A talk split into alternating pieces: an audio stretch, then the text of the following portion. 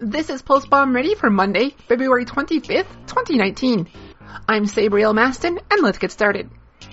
The Shanghai Dragons have finally done it. On Friday night, Shanghai defeated Boston Uprising 3-1, ending their 42-game losing streak. Going into halftime, they were up two games, and immediately after they clinched the win on Horizon Lunar Colony after five rounds. They did ultimately lose on the final map, but it didn't matter as they only needed three wins to take the series. It's time we give them the respect they deserve and say they're 1 and 2.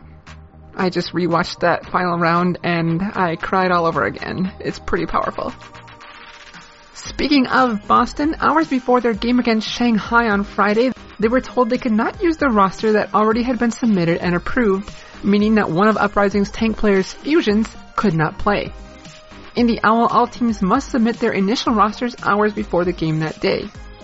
Well, initially, all parties missed or forgot about an unannounced rule change that was made a few months ago. Fusions was signed to the Uprising in what's known as a two-way contract, meaning the player can play for both contenders and the Overwatch League with some limitations.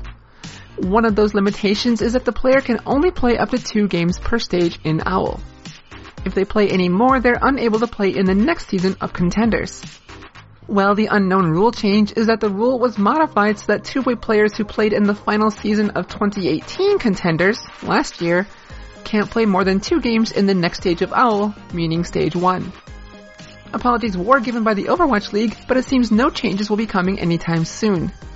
There's talk that Uprising may just outright sign fusions to the team, so there might be a way to get around the rule. This rule change also means that Fusion University's Elk, who was in a two-way contract with Philadelphia Fusion, also can't play anymore this season after he filled in these past few weeks. That's all for Pulse Bomb Ready today. Thank you for listening and good luck out there, heroes.